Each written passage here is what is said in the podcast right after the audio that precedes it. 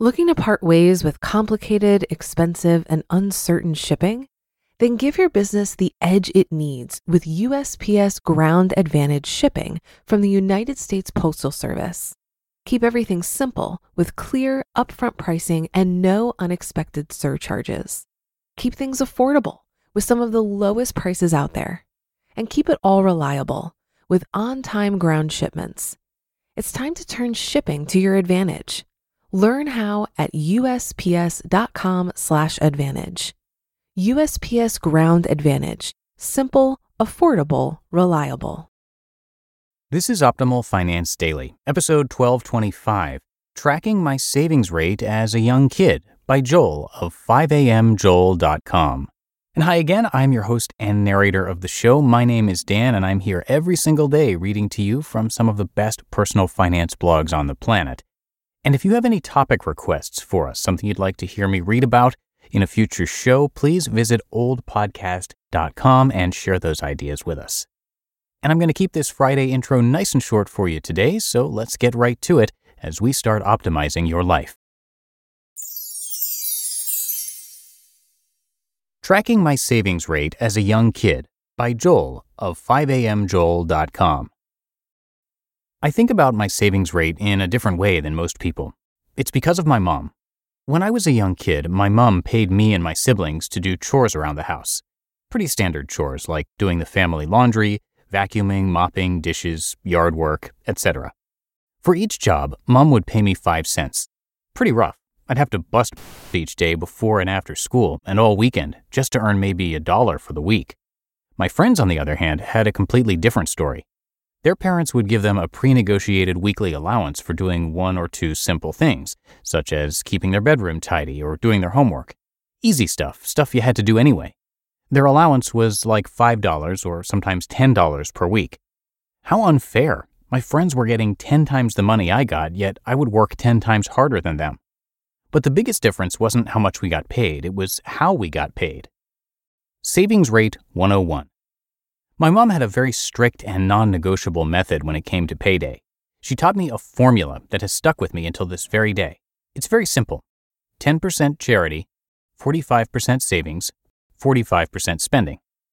My mom made me keep a detailed ledger of every cent that I earned. We used a small, ruled notebook with three columns to track everything. With the total earnings of a dollar, I would add ten cents to the charity column, forty-five cents to the savings column, and forty-five cents to the spending column. After writing it all down, my mom would physically hand me forty-five cents for spending, and I would run down to the corner shop and buy a small bag of candy. It's important to note, I never saw the charity or savings money with my own eyes. They were just numbers in a book, untouchable figures that slowly accumulated over time. Every now and then, my mom and I would subtract a few dollars from the charity bucket and donate to the church, a fundraiser, or give to family or friends in less fortunate situations. Practice makes perfect. As I grew older, the jobs got harder, and my pay increased slightly. In my early teens, I started my first business. Mom taught me and my siblings how to bake chocolate cakes, and we got an idea to sell them around the neighborhood. Mom charged us for the ingredients like flour, sugar, cocoa, and even electricity for the oven. We would bake a whole chocolate cake for the cost of maybe a dollar fifty and be able to sell it for like eight dollars, four large pieces for two dollars each. After a long weekend, we could earn up to twenty dollars each, and we would always sit down with Mom to calculate the payout. ten, forty-five, forty-five, every time without fail. After our neighborhood got sick of buying my cakes, I went around door knocking and offering to do yard work for two dollars an hour. Most people just shut the door on my face, but some people must have felt sorry for me and put me to work. I had a small paper route one summer and a few other quick gigs until one day, at age fourteen, I landed my dream job at McDonald's, which is a story for another time. This savings rate continued through high school. Throughout high school, I always had more money than my friends. Even though I was only spending forty-five percent of my earnings, I was going to the movies a lot, buying my own clothes and sports gear, and paying for gas whenever we drove somewhere. Apart from food at home, my parents barely paid for any of my activities or expenses. Actually, my mom always paid for train tickets to get me to and from high school. Everything else I had to buy for myself. Everything came from my spending account. Savings were never touched. Charity was always given away. Savings really means investments. My mom always told me the savings bucket could never be spent, ever. I just grew up thinking it was money that was simply not mine. At one point, I believed that all adults had a large savings account, and the older the person was, the bigger your balance was. Oh, how I was so wrong. Today, over half of all Americans don't have any savings at all. None. Zilch. Nothing for retirement at all. But then, one day, my parents let me spend my savings. All of it. When I was in my last year at high school, my savings account had about a seven thousand dollars balance. I was seventeen years old, and all of my friends were buying cars, most with money gifted from their parents. I begged my mom to let me buy a car with my savings money, but she refused. If you don't know by now, cars are an absolute money suck. I was smart enough to work out that I would never be able to save enough money for retirement. I had to get my savings to start growing and earning money by itself. That's when I started looking at my savings account as an investment account. My parents and I bought our first real estate investment property. Quote, "Saving is a disease." Daniel Higgins. Savings is really a disease. Whenever I compared stories with kids at school, they had no idea what a savings account actually was. Most had no idea what tithe was. Some couldn't even calculate forty-five percent of any given number, let alone their savings rate. Money apparently grew on trees for these kids, like a renewable resource. Later I realized that even though some people save money, they have no idea what to do with it. They had never done the math around how long it will take to save up X money for retirement. Hence, my friends and I grew further and further apart financially.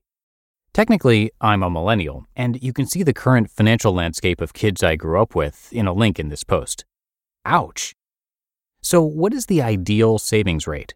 Back in the day, most people would just answer this by saying, save ten percent. Just save ten percent of everything you make, and magically you will accumulate enough money to live a rich and happy life. But I disagree. Today I would answer this question by saying, earn as much as you can, spend as little as you can without destroying your happiness, learn how to invest the rest, and don't save anything.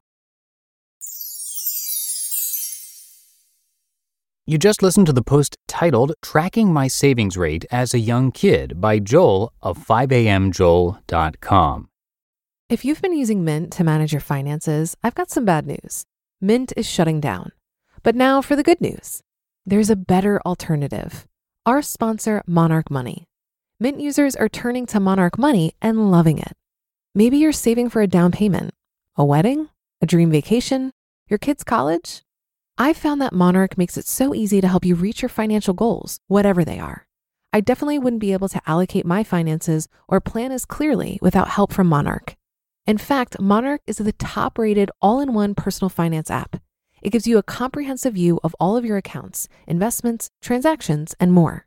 Create custom budgets, set goals, and collaborate with your partner. And now get an extended thirty-day free trial when you go to monarch money dot com slash O F D. After trying out Monarch for myself, I understand why it's the top-rated personal finance app. And right now, get an extended thirty-day free trial when you go to monarch money dot com slash O F D. That's M O N A R C H. M-O-N-E-Y dot com slash O F D for your extended thirty-day free trial. Looking to part ways with complicated, expensive, and uncertain shipping? Then give your business the edge it needs with U S P S Ground Advantage shipping from the United States Postal Service. Keep everything simple with clear, upfront pricing and no unexpected surcharges. Keep things affordable with some of the lowest prices out there. And keep it all reliable with on-time ground shipments. It's time to turn shipping to your advantage. Learn how at U S P S dot com slash advantage. U S P S Ground Advantage. Simple, affordable, reliable. And just to tell you a little bit about Joel, who's a newer author for our shows, he considers himself average in just about every way, but has the nickname of five a m Joel because he chooses to wake up at that time every single day to make better use of his time. He's also on a mission to learn to make better use of his money, and he shares that on his blog, five a m joel dot com. He's also recently taken over Budgets Are Sexy, which is Jay Money's blog, and you've heard me read a lot from that here over the years. And in fact, I'll be featuring a post from that site tomorrow. But that should do it for today and another episode of Optimal Finance Daily. I thank you so much for your support and for listening every day. It's all thanks to you and our authors for helping us get here. So have a great start to your weekend, and I'll be back with you tomorrow, where your optimal life awaits.